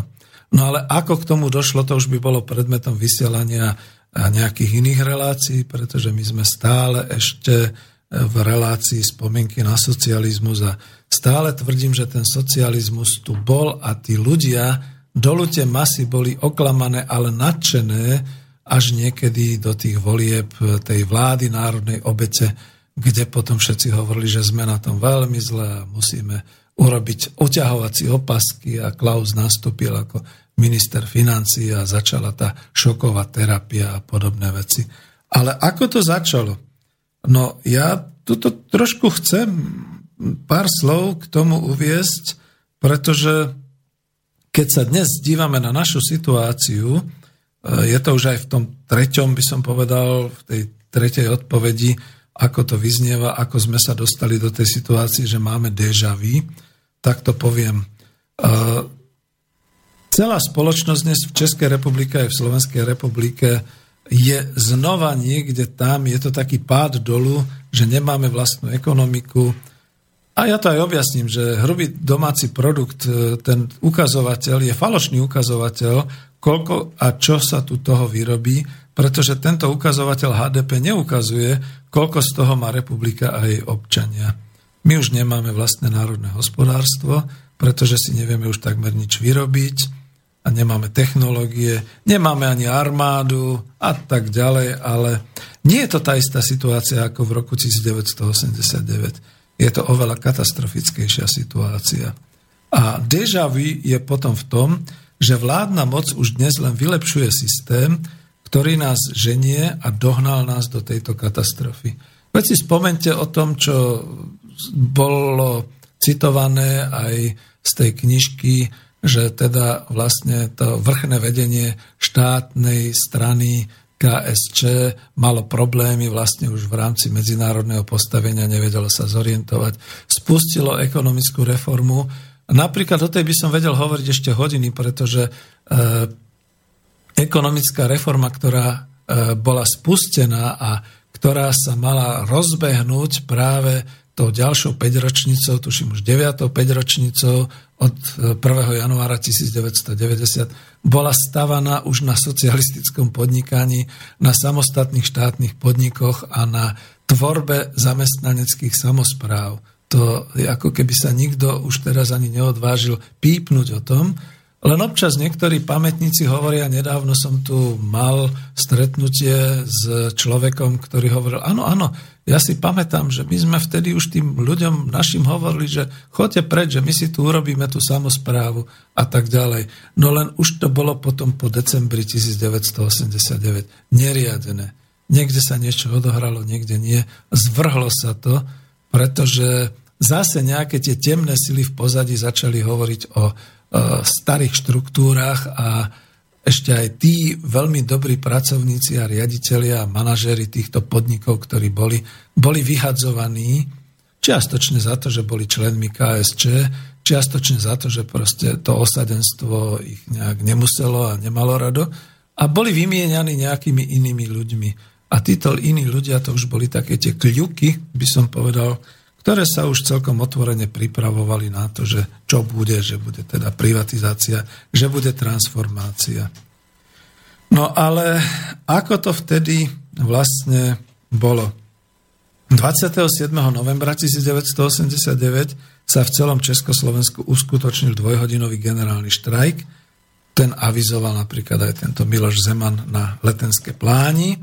Bol to prvý štrajk od roku devätnásť štyridsaťosem v Československu, takýto veľký, mohutný. Štrajkujúci sa postavili za požiadavky študentov a občianskych iniciatív. Štrajk sprevádzali demonštrácie, na ktorých občania požadovali koniec vlády jednej strany, slobodné voľby, odstúpenie Husáka z úradu prezidenta a tak ďalej. No a keďže je to déjà vu, tak hneď spomeniem. Máme telefón, ale potom mi pripomente, že spomeniem jednu demonštráciu, ktorá má byť teraz. Počúvam. Áno, ste na linke, pekný deň prajem. Dobrý deň prajem v štúdiu aj pánovi Zajacovi, Dobrý, aj ďakujem. Ostatným. Chcem len povedať na záver, teda nie na záver, ale teda celkové, že vy spomínate stále Havla, ale Havel samozrejme, že bol nastrčený a neseriózny človek, ale veď my máme na Slovensku, my hovoríme o prevrate na Slovensku a my tam máme tých svojich, um, ktorí spôsobili toto všetko. Veď máme tam uh, Budaja, máme tam uh, Budaj, ktorý sa vrátil do politiky a robí veľkú politiku. A tento človek bol obvinený zo spolupráce s eš té bé. Samozrejme, keď robil akože ten prevrat, bol vedúcou osobnosťou akože tú istú budajku, budajku má na sebe teraz a robí no, znova, chce robiť prevrat. Chcú vidieť, že a ľudia tam prídu na to námestie naposledy, čo som videl na YouTube, no je to aj vizitka obyvateľstva Slovenska, že strpí takéhoto človeka a zabúda. Ako tento človek by mal chodiť po kanáloch a nie sa ešte vystrkovať a robiť politiku. Len toľko som chcel povedať, že máme na Slovensku svojich zradcov dosť, nemusíme ani Havla spomínať. Samozrejme, ten bol na tele všetkého. A e, všetko dobré vám prajem. Ďakujem. A je to veľmi pekná relácia. Do počutia. Ďakujem pekne. No ja si myslím, že keďže tu sedí dnes ako technik Martin Bavolár, tak v konšpiračnom byte budeme dekonšpirovať aj takéto témy. A chcel som to trošku zoširoka a naozaj uviesť, pretože ja som stále e, si dával tú hranicu toho socializmu, že kým ešte ten socializmus bol takto a no bodaj, no jak sa s ním vyrovnať, no tak e, ja mám pocit, že skôr ho prevalcovala tá doba, skôr teda sa ukázalo, že až takým revolucionárom a politikom nebola. Dneska skôr to už len tak zúfalo skúša, ale dobre, to necháme na, ten de- na, na tú dekonšpiráciu v konšpiračnom byte. Každopádne ďakujem. Ma, chcel som si pripomenúť práve preto déjà vu, že ako to je, ako to bolo s tým generálnym štrajkom. Čo to ten Zeman tam hovoril, že to bola najlepšia investícia do budúcnosti? No tak ako teraz ja viem, že sa dotýkam No, dotýkam sa osoby, ale nedotýkam sa majestátu, lebo osoba, ktorá to povedala toho dvadsiateho piateho novembra devätnásťstoosemdesiatdeväť, to bol mladý prognostik z prognostického ústavu, člen komunistickej strany, takže takto to pozdravím a takto to poviem. Ale naozaj vtedy, aká bola doba a že generálny štrajk, lebo že sa niečo dialo. A čo povedať dnes? Dnes čítam oznam a ja ho tu kľudne aj zverejním. Tento oznam pätnásteho novembra vyšiel, ohlásil to odborový zväz Kovo ako protestný pochod v Spišskej Novej Vsi, ktorý sa má konať prvého decembra dvetisícšestnásť, to je myslím, že štvrtok, ak sa nemýlim, štvrtok prvého decembra dvetisícšestnásť v Spišskej Novej Vsi na podporu kolektívneho vyjednávania a zároveň vyjadriť nespokojnosť s nízkou úrovňou miest na Slovensku. No, neviem, či to bude v Spišskej Novej Vsi, to asi bude... Áno, je to v Spišskej Novej Vsi, potvrdzujem. Uh, tuto píšu potom členovia občianskeho združenia Pracujúca chudoba, že rozhodli sme sa túto akciu podporiť a zároveň sme začali oslovovať spoločenské organizácie a jednotlivcov, aby zvážili účasť na tejto akcii. Už v prvých dňoch sme natrafili na ľudí priamo zo Spišskej Novej Vsi, ale aj z okolia, ktorí nám povedali zhruba nasledovne, budem to citovať. Radi by sme prišli podporiť túto akciu, ale náš zamestnávateľ nám oznámil, že ak sa zúčastníme, dostaneme výpoveď. Bodka. Prosím vás pekne, no a kde je teraz totalita? A kde bola totalita? Bola totalita sedemnásteho novembra devätnásťstoosemdesiatdeväť v Československu aj dvadsiateho prvého novembra, keď jednoducho celé závodné výbory aj so svojimi členmi, aj so všetkými pracovníkmi išli do generálneho štrajku. Ja som mal s tým nakoniec najväčšie problémy, pretože som volal ako obchodný komerčný pracovník z Moskvy a žiadal som o splnenie niektorých vecí a o informáciu a bola mi odpoveď daná taká, štrajkujeme, máme generálny štrajk, nepracujeme. Mňa chytal zrádnik. A čo blbnete pre Boha, veď ako neštrajkujte. Ja tu potrebujem presne vedieť tento nákres a túto informáciu, pretože nám ide uzavretie kontraktu na nejakých šesťstotisíc korún československých. Tak čo blbnete? No v očiach tých ľudí som už bol naozaj rozvratník a neviem čo. Ale to je bokom. Skutočne chcem povedať, pozrite si na tie dve udalosti a informácie, kde hovorím déjà vu a ešte horšie, ako sa to dnes rozvíja, a skonštatovanie, že potom, že tu nie je totalita. Ľudia sa boja o svoju existenciu a mne zostáva jediné ešte raz dať ten oznam naplno. Odborový zväz Kovo vyhlásil na štvrtok prvého dvanásteho dvetisícšestnásť v Spišskej Novej Vsi protestný pochod na podporu kolektívneho vyjednávania a zároveň vyjadril nespokojnosť s nízkou úrovňou miest na Slovensku. A ináč viete, že tam ide o to embrako, kde si vlastníci povedali, že šesťstopäťdesiat eur v hrubom na mesiac je pre pracovníka embrako na Slovensku nejako priveľa. Veď tu máme minimálnu mzdu štyristopäť eur, tak čo tu skáču títo naši, uh, neviem, ako to nazvať, lacná pracovná sila. Tak tam sme sa to dostali. No a chcem teda pokračovať ešte tým, že kedy teda vlastne a ako sa to nakoniec odohrávalo, e, kde teda končil ten socializmus v Československu po týchto všetkých udalostiach. No, ale neviem, či to nájdem tak rýchle, lebo som si otvoril e, túto časť. Asi si to nenájdem tak, aby som nejak... No, máme ešte jednu pesničku, dajme ju.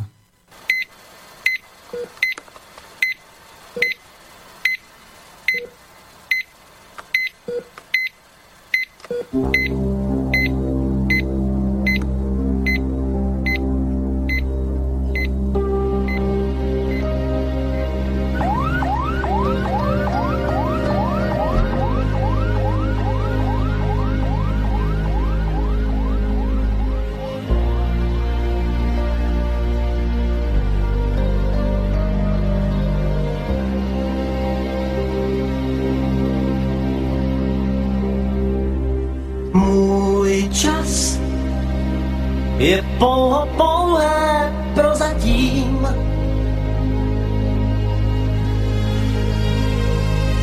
Můj čas může říct, já už neplatím.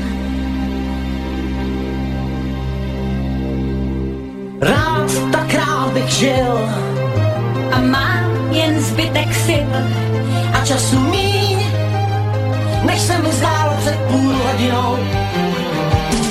Příteli, chvátej es o es, ať jsem i zítra, čím jsem dnes. S pamětí rány nenek flintí. Příteli, chvátej, píšu zkaz, dej mi, co ztrácím, dej mi čas. Vrať mi víru mou, lásku mou.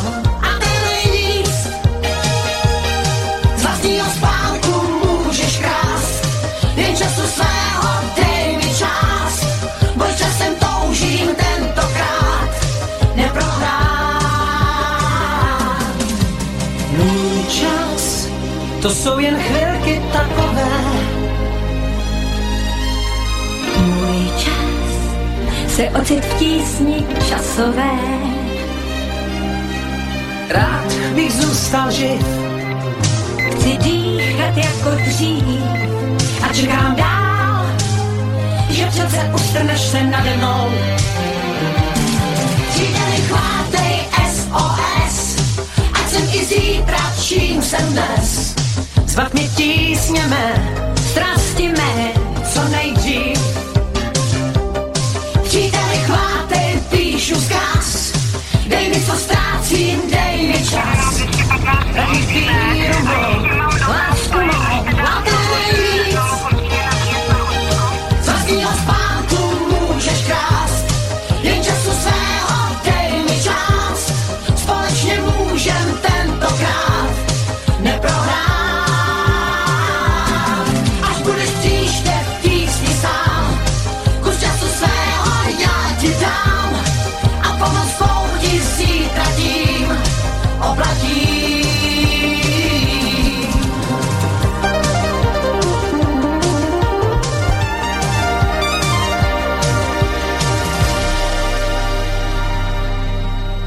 Takže to bola zase ďalšia taká charakteristická pesnička, možno pre to obdobie, je to známa sanitka Zágorovej a spevákov z úspešného seriálu. A ono si to vtedy ešte asi málo kto uvedomoval, že ten čas pomaly vyprcháva a už ideme do niečoho ďalšieho, kde v tom niečom ďalšom ten ľud český a slovenský stráti kontrolu nad svojim národným hospodárstvom. A ono to bolo také nenápadné, stále to opakujem, stále sme do toho obdobia, keď ešte platil socializmus, keď ten čas platil, tak toto poviem, pretože mám tu, povedzme, ja som si tu vyhľadal niektoré také zase údaje, že československá ekonomika disponovala ku koncu roka devätnásťstoosemdesiatosem objemom základných prostriedkov, to znamená hmotného investičného majetku, väčším ako štyri bilióny korún československých. Niekde som to už spomínal, že keď sa to tak zoberie, tak naozaj ten jeden bilión to je tisíc miliárd korún československých a e, to sú nepredstaviteľné sumy. E, stále za tej parity, vtedy ešte dolár e, bol päť korún československých v rámci devizového monopolu, že to sú nepredstaviteľné sumy.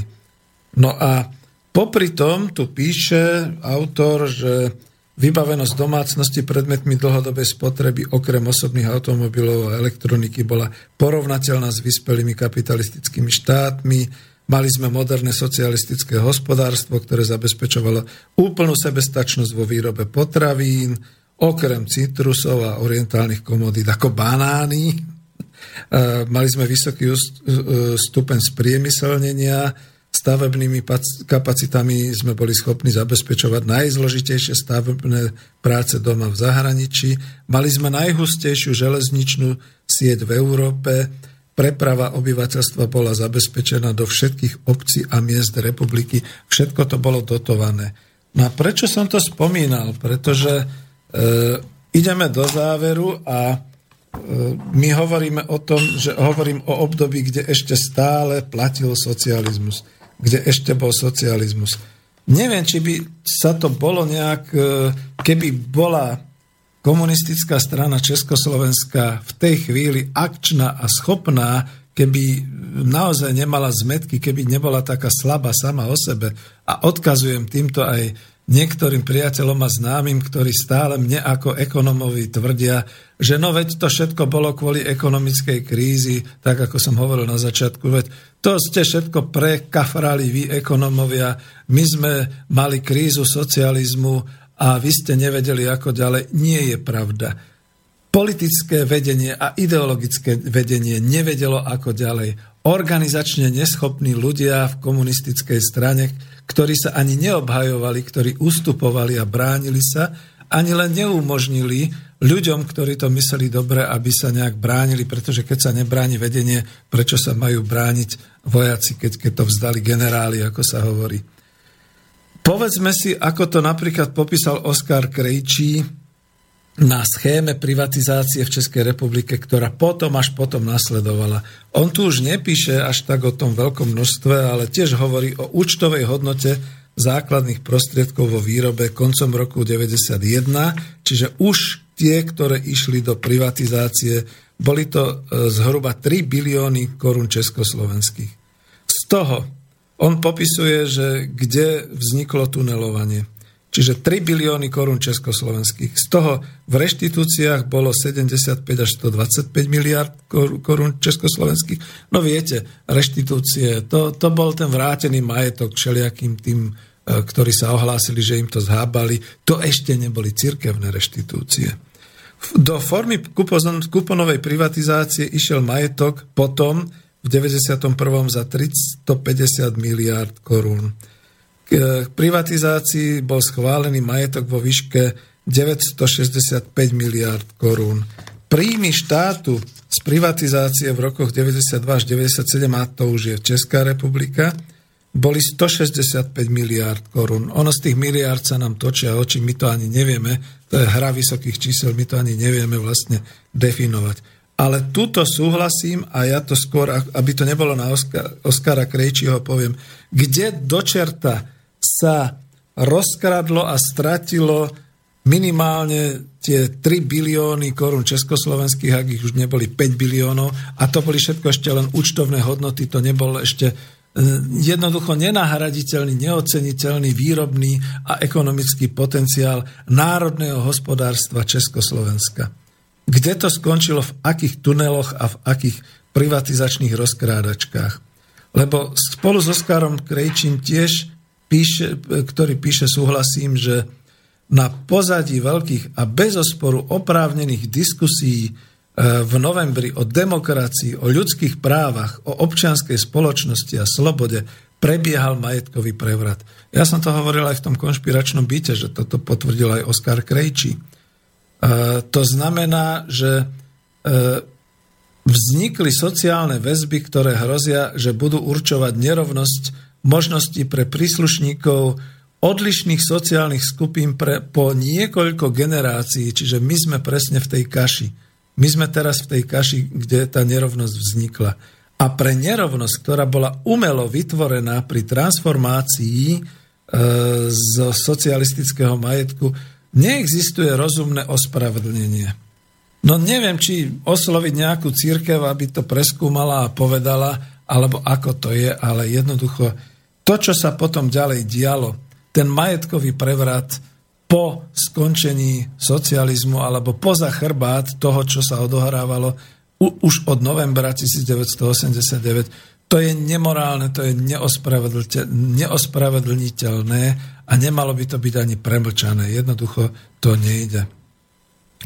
Uh, niekde bolo aj písané, že možno socializmus nevyhovoval občanom nášho štátu, ale toto nebolo pravda, pretože niekde z prieskumu, uh, no už to nebudem tuto takto až čítať, trošku som tlačený časom, bolo definované, že podľa tých prieskumov v rokoch osemdesiatdeväť a deväťdesiat zmenu politického systému v našom štáte si želalo iba dvanásť percent obyvateľov. Ale naozaj to dnes s odstupom času vyzerá tak, že tí, ktorí vyprovokovali tú provokáciu sedemnásteho novembra, keď vlastne hlavným zámerom študentov mal byť pochod na uctenie si pamiatky obetí fašistickej zvole pri e, vytvorení protektorátu Čechy a Morava fašistickou treťou ríšou, kde naozaj bolo množstvo študentov zatknutých a mnohí boli e, zabití. E, v tom čase boli zatvorené vysoké školy a tak ďalej. Z tejto udalosti, samozrejme, to bola rozpuška, e, niekto jednoducho vyhlásil, že e, bijú naše deti, čím teda vyvolal hystériu. A z tejto hystérie, z tohoto uvoľnenia, keď ľudia vyšli na námestí a videli, že ich nikto netlčie, nikto už potom ďalej po sedemnásteho novembri nebije, nepostrekujú dela ani nič podobného, tak z tejto eufórie, z tohto vzodmutia niekde v pozadí kradmou rukou niekto vytváral podmienky preto, aby skutočne socializmus skončil, aby sa zastavila celá aj tá ekonomická hospodárska reforma, ktorá mala nádej na úspech. Iné to bolo v tej politike. Naozaj e, môj osobný názor, znova zopakujem, že zlyhalo politické vedenie Československej socialistickej republiky, a to naplno, a dalo by sa ako pomenovať podľa jednotlivých osôb, kto zlyhal a prečo zlyhali títo ľudia, ako to bolo.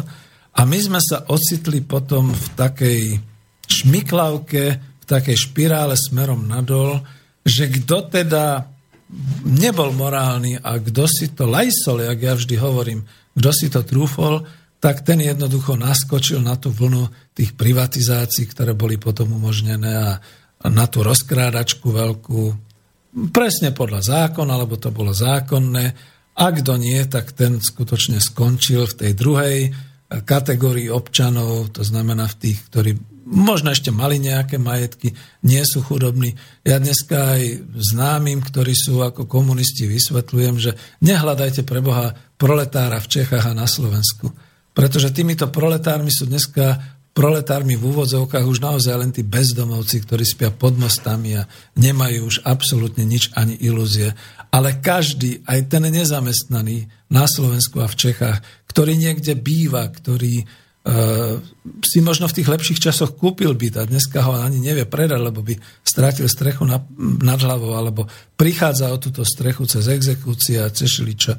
Každý, kto má aspoň nejakú prácu, kto má aspoň nejakých tých mizerných štyristopäť eur ako minimálnu mzdu a, alebo nejaké sociálne dávky, toto nie sú proletariát, Pro, proletári v tom zmysle, v akom to chápe tá ideológia, pretože oni majú čo stratiť.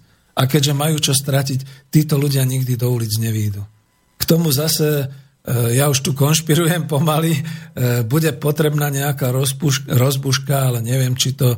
Ako človek nevie, o tom by možno bola dobrá téma niekde na nejakom tom vysielaní slobodného vysielača. Čo by bolo rozbuškou pre súčasnú spoločnosť, pretože keď už ich nevie dostať do ulic ani to, že jednoducho sú znižované mzdy, že sú vyhádzoví, že sú rozkrádačky, že sú všetky takéto veci, už ani migranti nás nedostanú do ulic, tak čo vlastne vzbudí ten národ, aby povedal a dosť? A my chceme naozaj sociálnu spravodlivosť. A my chceme určitú rehabilitáciu nie socializmu ako slova, ako ideológie alebo podobne, ale tej, tej ekonomiky, toho národného hospodárstva, pretože Marian Vitkovič ma minule opravil na tom našom vysielaní konšpiračného bytu, že ešte stále tu je národné bohatstvo, ešte stále sú tu ľudia, ešte stále sú naše zručnosti a vedomosti, ešte stále máme šancu s tým niečo robiť.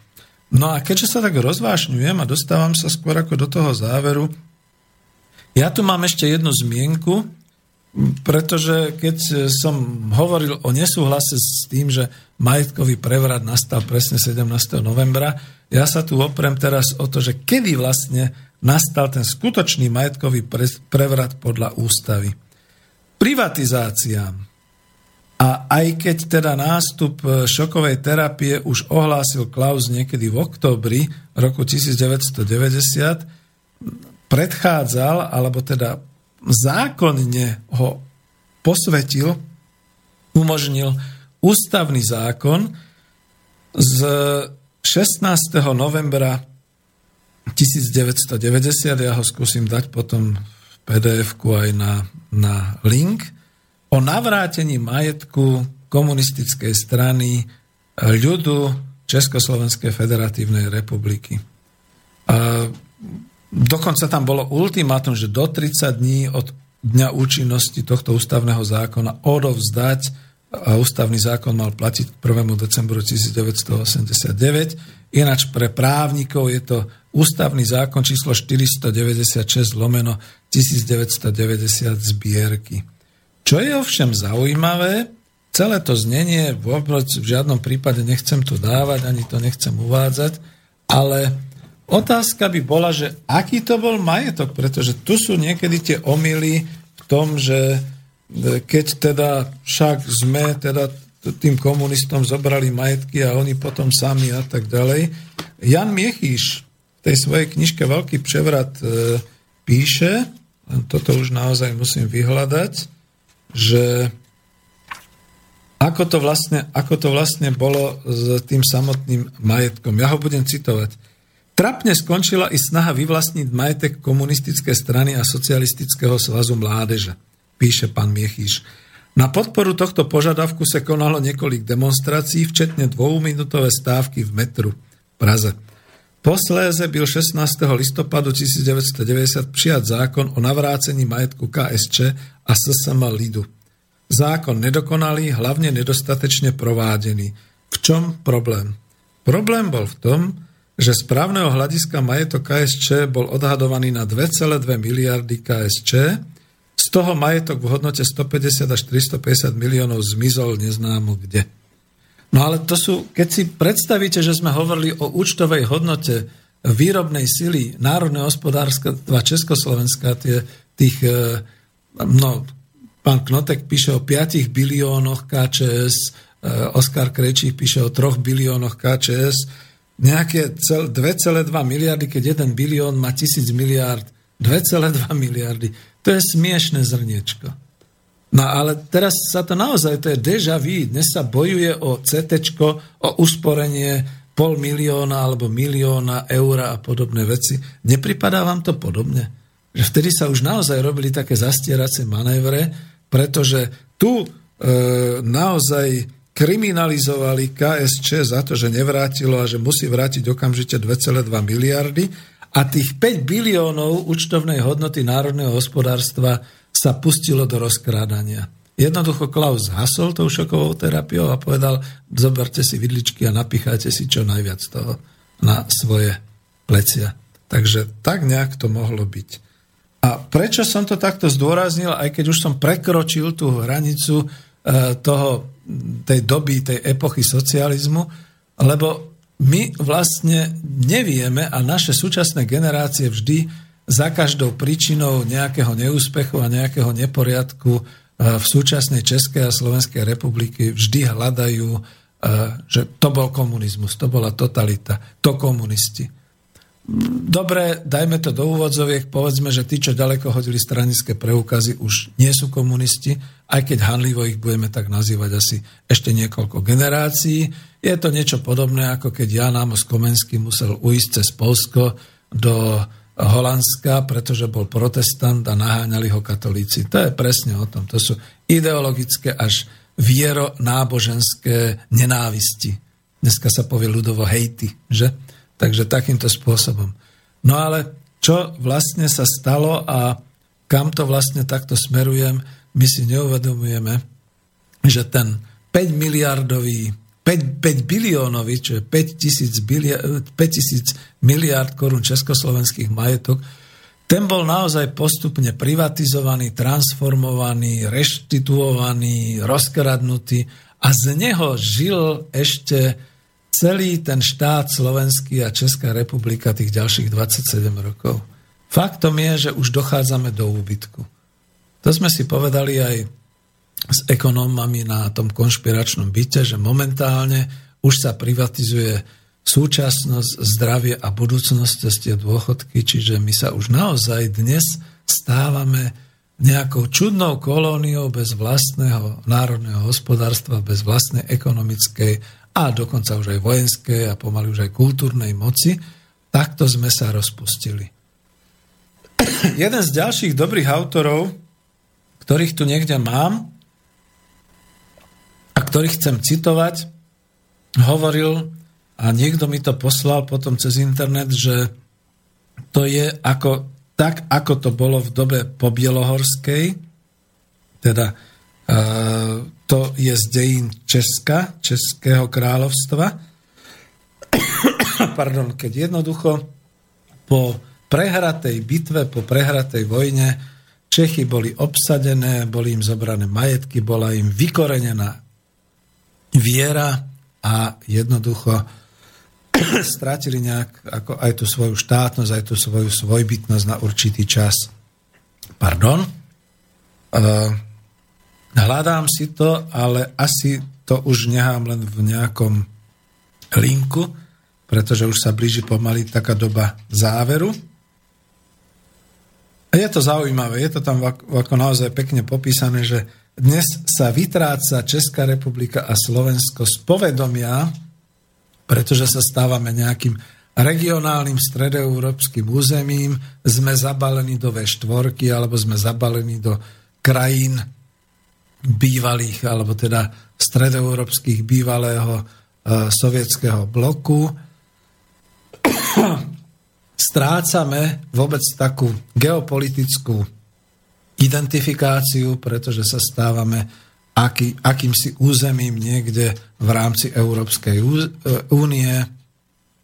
Dokonca sa stávame nejakým malým, čiastočným územím spotrebiteľským v rámci tých päťsto miliónov európskych obyvateľov, čo je, s ktorými ráta v nejakej tej feasibility study, čiže nejakej tej štúdie umožniteľnosti medzikontinentálna korporátna zmluva té té í pé a CETA a podobne. A už sa vôbec neuvažuje o nejakom národe českom, národe slovenskom, pretože to pravdepodobne zanikne tak, ako zanikla Veľká Morava. Týmto smerom ideme. No a ja viem, že to sú dosť také už reakčné reči, alebo ako by som to povedal sám na seba, ale ide mi naozaj o to, aby sme už konečne zastavili a prestali vnímať tú našu minulosť do roku devätnásťstoosemdesiatdeväť ako čiernu dieru. Tu žiadna čiera nebola. Celým týmto dnešným dielom som chcel zdôrazniť, že niekde na začiatku došlo k nejakému omylu. Ako, ináč sa to nedá nazvať ako omyl historický. A tento omyl si možno ľudia, národ, ktorý žije, žil v Československu, čiže český národ, slovenský národ a všetky národnosti, tento omyl si nejako zamenil alebo prisvojil s tým, že naozaj ten prvý úder tomu socializmu dal ten rok devätnásťstošesťdesiatosem, tie tanky, a ľudia si omylom mysleli v tom novembri devätnásťstoosemdesiatdeväť, že už tá doba skončila, je čas naprávať omyl, a došli do ďalšieho omylu. Ešte fatálnejšieho, ešte osudovejšieho. No ale ako to skončí tak, aby to nebolo až tak, no, až tak negativistické? Skúsim citovať aj ideologického protivníka socializmu. Tu tuším pätnásteho decembra tisícdeväťstoosemdesiatdeväť napísal pán Dolejší, člen ká dvestotridsaťjeden, to boli tí známi antikomunisti, toto, citujem ho, sociálny hodnotový systém minulosti, a je to preložené, tak pardon, dobre, sociálny hodnotový systém minulosti, na ktorý sa dnešná vláda odvoláva, kládol hlavný dôraz na prácu a povinnosť, spotreba bola hodnotená ako niečo, čo je odmena za prácu, ale v živote človeka nemá hrať rozhodujúcu úlohu. Neobmedzená spotreba bola privilégiom vládnucich skupín, pre väčšinu obyvateľstva sa však považovala za zhubnú a bola stotožňovaná s rozmarnosťou a mravnou deg- degeneráciou. Dnes sme však v situácii, kedy ľudia naplňajú obsah slova sloboda množstvom tovaru, hltaním dojmov z ciest, počtom pornografických časopisov, striptízu, neobmedzenou homosexualitou, násilím, a vláda túto tendenciu podporuje. No teda, pane Dolejší, známy to antikomunista z Českej republiky, klobúk dolu. Ja s vami súhlasím, lebo vy ste to vraj písali pätnásteho decembra tisícdeväťstoosemdesiatdeväť, ale je to nadčasové. Platí to naozaj na súčasnosť, pretože ja možno som nejaký taký starý, konzervatívny a ľavicový, ale ja nechcem zhubnú rozmarnosť a mravnú degeneráciu pre svoj ľud, pre svoju rodinu, pre nás, čo sme tu. Nechcem množstvo tovaru, nechcem hltať dojmy z ciest, nechcem sa merať počtom pornografických časopisov, ktoré mám doma v skrinke. No tak mám šesťdesiatjeden rokov, ja už by som si to aj mohol trúfnuť, že? A nemám chuť na neobmedzenú homosexualitu a násilie, ale chcel by som hlavne pracovať a tú pracovnú povinnosť by som dneska veľmi rád prijal. A takisto za tú prácu by som rád dostal nejakú odmenu za prácu, čo sa teraz hovorí, že to je v živote niečo také, čo vtedy hralo rozhodujúcu úlohu a tak ďalej. No pre milionárov dnes už naozaj tá odmena za prácu nehrá žiadnu rolu. Ale pre nás, pre sirôtky socializmu, pre nás to naozaj hrá tú rolu. A e, končím asi e, vlastne dnes tú reláciu tým, že e, ako vidíte, my sa dnes skutočne ocitáme všetci. Aj tí antikomunisti, ktorí teda v tom osemdesiatom deviatom boli takí, aj tí disidenti, pán Čarnogurský, pozdravujem ho, aj tí komunisti, ktorí sú dneska komunistami, a dvíhajú nejak tú zástavu zúfalo v domnienke, že snáď predsa len nejaký proletariát sa prebudí a bude niečo robiť.